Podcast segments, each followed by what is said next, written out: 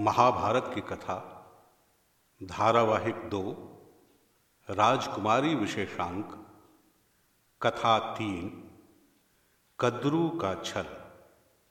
संदर्भ। शौनक जी ने उग्र श्रवा से आस्तिक ऋषि की कथा सुनाने का आग्रह किया। तब उग्र श्रवा जी ने सर्पों के जन्म की कथा के संदर्भ में कद्रू और विनता की कथा सुनाई। कद्रू का छल। सत्य युग में दक्ष नाम के एक प्रजापति थे। उनकी दो बेटियाँ हुई, कद्रू और विनता। दोनों ही देखने में बहुत सुंदर थी। दोनों एक दूसरे की परम मित्र भी थी। उन दोनों का विवाह कश्यप ऋषि के साथ हुआ था। कश्यप उन्हें बहुत प्रेम करते थे। एक दिन उनके व्यवहार से प्रसन्न होकर उन्होंने कहा, मेरी प्रिय पत्नियों, मैं तुम दोनों से अत्यधिक प्रसन्न हूँ। अपनी इच्छा से एक एक वर मांग लो। तब कद्रू ने अपने लिए एक हज़ार तेजस्वी नागपुत्र मांगे। विनता ने कहा कि उसके केवल दो पुत्र हों, जो कद्रू के हज़ार पुत्रों से हर प्रकार से श्रेष्ठ हों। इस प्रकार कद्रू ने एक हज़ार और विनता ने दो अंडे दिए। समय के साथ कद्रू के अंडे फूटे और हज़ार तेजस्वी सर्प बाहर निकले। किंतु विनता के अंडे नहीं फूटे। विनता चिंतित रहने लगी।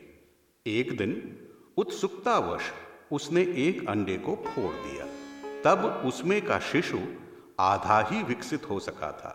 उस नवजात शिशु ने विनता को शाप देते हुए कहा कि तुमने लोभ के कारण आधे शिशु को ही बाहर निकाल दिया। इस कारण तू दासी बनकर रहेगी। यदि तुमने दूसरे अंडे को नहीं फोड़ा तो उसमें से निकलने वाला बच्चा ही तुम्हें इस शाप से मुक्ति दिलाएगा। यह कहकर शिशु आकाश में उड़ गया। विनता को बहुत दुख हुआ और वह दूसरे अंडे से बच्चा निकलने की प्रतीक्षा करने लगी। इस प्रकार धीरे धीरे समय बीतने लगा। एक दिन की बात है। वे दोनों बहनें एक बाग में टहल रही थी। उन्होंने उच्च श्रवा नामक एक घोड़े को आकाश में देखा। दूर से वह दिव्य घोड़ा बहुत ही सुंदर दिख रहा था। उसका रंग कैसा था, इस बात पर दोनों बहनों में विवाद छिड़ गया। विनता के अनुसार घोड़ा सफ़ेद रंग का था। जबकि कद्रू का कहना था कि उसकी पूंछ काली थी। बात इतनी बढ़ गई कि उनमें इस बात पर शर्त लग गई। शर्त यह लगी कि जो हारेगी, उसे दूसरे की दासी बनकर रहना पड़ेगा।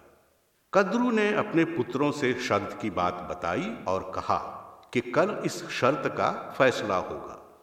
इसलिए वे लोग जाकर उच्च श्रवा की पूंछ से लिपट जाएँ। जिससे उसकी पूंछ काली दिखे। सर्पों ने ऐसा ही किया और विनता शर्त हार गई। तब वह कद्रू की दासी बनकर रहने लगी। इस बीच उसका अंडा बढ़ता रहा और कई वर्षों के बाद उसके दिए अंडे से एक बहुत ही विशाल पक्षी ने जन्म लिया। उनका नाम गरुड़ पड़ा।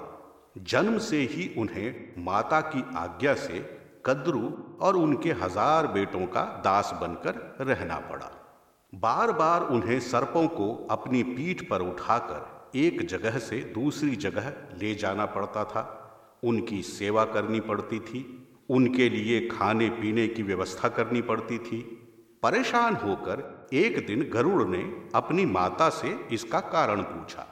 विनता ने सारी कहानी बताकर कहा, बेटा, इन सर्पों के छल के कारण मैं शर्त हार गई और कद्रू की दासी बन गई। तब गरुड़ ने प्रतिज्ञा लेकर कहा, माता, तुम चिंता मत करो, मैं तुम्हें इससे छुटकारा दिलाऊँगा। इसके बाद गरुड़ सर्पों के पास गए और बोले, सर्पगण, आप बताएँ, आपको किस चीज़ की आवश्यकता है? सर्पों को उस समय बहुत डर था। उनके काटने से लोगों की मृत्यु हो जाती थी। लोग उन्हें किसी न किसी प्रकार मार डालना चाहते थे।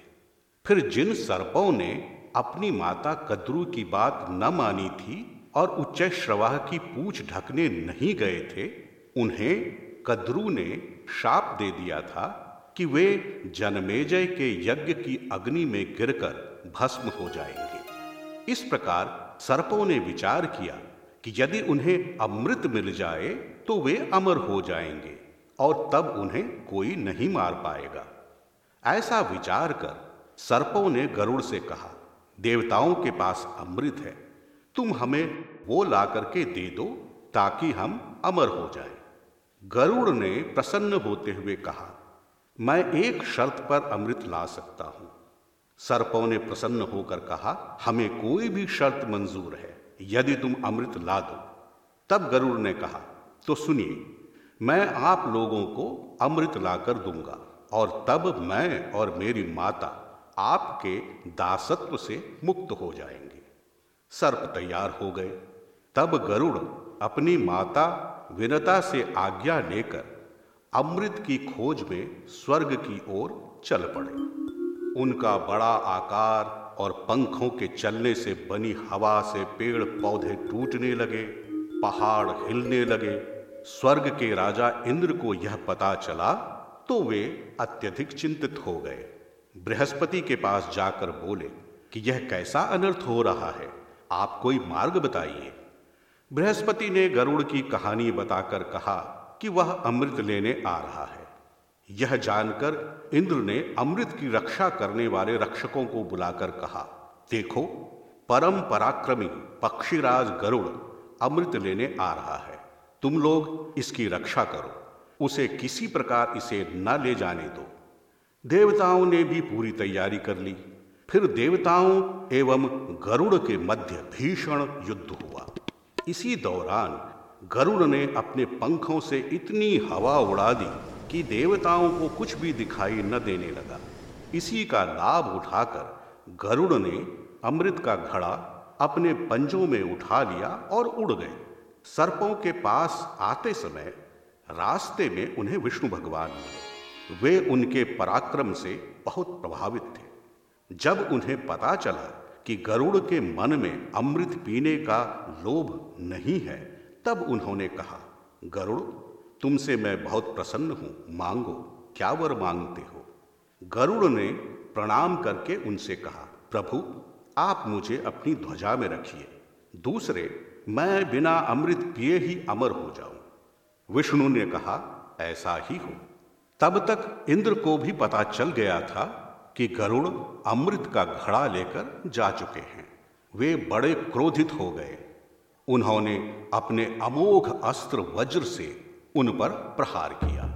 लेकिन गरुड़ पर इसका कोई असर न हुआ। तब इंद्र ने उनसे मित्रता की बात की। गरुड़ ने उनकी मित्रता स्वीकार कर ली। इंद्र ने उनसे कहा, मित्र, तुम्हें अमृत की कोई आवश्यकता नहीं है, और जिनके लिए इसे ले जा रहे हो, वे इसके हकदार नहीं हैं। ऐसे में इसे क्यों ले जा रहे हो? गरुड़ ने अपनी माता की कहानी सुनाकर कहा कि वे अपनी माता को दासत्व से छुटकारा दिलाने के लिए ही ऐसा कर रहे हैं। साथ ही उन्होंने यह भी कहा कि वे इसे किसी को पिलाने के लिए नहीं जा रहे हैं। उन्होंने इंद्र को युक्ति बताते हुए कहा कि इसे मैं जैसे ही रखूँ, आप अवसर देखकर उठा लीजिए। इंद्र ने प्रसन्न होकर गरुड़ को एक वर मांगने के लिए कहा। गरुड़ ने कहा कि मैं जिनके लिए यह अमृत ले जा रहा हूँ, वे ही मेरे भोजन बने। देवराज इंद्र ने उन्हें यह वर दे दिया। गरुड़ अमृत लेकर सर्पों के पास पहुँचे और बोले, ये लो, मैं अमृत ले आया, लेकिन तुम लोग नहा धोकर और शुद्ध होकर ही इसे पीना। साथ ही अब मैं और मेरी माता दासीपन से छूट गए। यह सुनकर सर्प प्रसन्न हो गए और नहाने चले गए। इंद्र ने अवसर देखकर अमृत का पात्र उठा लिया और स्वर्ग चले गए। जब सर्पगण आए तो उन्हें अमृत न मिला। वे समझ गए कि उनकी करनी का फल उन्हें मिल गया था। कहते हैं कि लोभ एवं छल का दंड अवश्य मिलता है।